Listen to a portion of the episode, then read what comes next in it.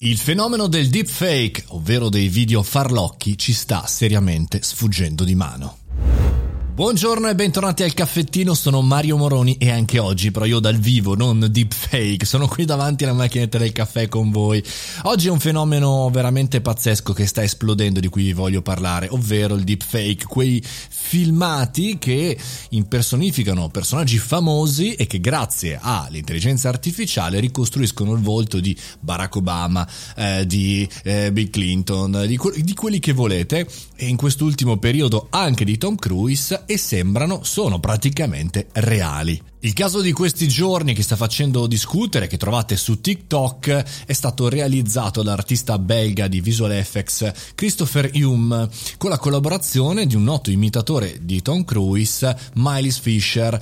È stato proprio Fisher, appunto questo imitatore, a chiamare quest'artista belga e a provare a testare, diciamo così, eh, questo effetto. Se guardate il video è veramente, veramente fatto bene e in pochissime ore eh, ha raggiunto raggiunto 2 milioni e mezzo di visualizzazioni. Chiaramente sono in pochissimi quelli che si sono accorti eh, della differenza. Tra l'altro il titolo è Deep Tom Cruise, per cui diciamo c'era anche un suggerimento, però è così vero che appunto sembra reale così fatto bene, così vero che io sono terrorizzato. Ne parlavamo eh, qualche eh, mese fa di questo fenomeno di come in realtà sta diventando sempre più semplice no? utilizzarlo. Non parlo solamente di FaceApp o delle applicazioni che modificano le foto, ma parlo anche dei video, parlo anche dell'utilizzo della nostra voce che può essere riprodotta con dei filtri di intelligenza artificiale. Quindi il mio punto di domanda oggi, la mia domanda non è verso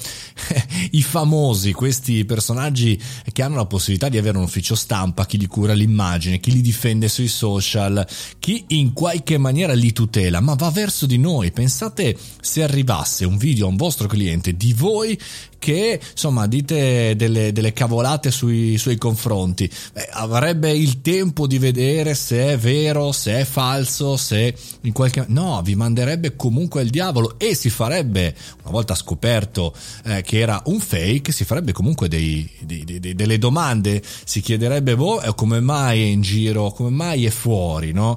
Questo video. Insomma, lo vedo come un problema molto importante. Le piattaforme, eh, le organizzazioni sovragovernative e anche governative devono muoversi, soprattutto le piattaforme in primis, non utilizzare questa tecnologia o tutelarla oppure metterci, che ne so, un bollino, non lo so è vero oppure no, rendere visibile che si tratti di un fake, altrimenti, altrimenti diventeranno come le fake news, ovvero saranno così tante che non riusciremo più a distinguere le notizie vere da quelle false, i video veri veri da quelli falsi perché chiunque li riporterà in giro e li condividerà. Nuovi crimini digitali, nuovi crimini che dovremo gestire anche dal punto di vista legale. Fateci attenzione imprenditori. E con questo concludiamo anche lo spaventoso e fake, deep fake caffettino di oggi. Mi raccomando, rimanete reali, forza e coraggio, che oggi è un'altra giornata da vivere a pieno. Fate i bravi, ci sentiamo domani mattina 7.30, sempre qui nel caffettino. Ciao!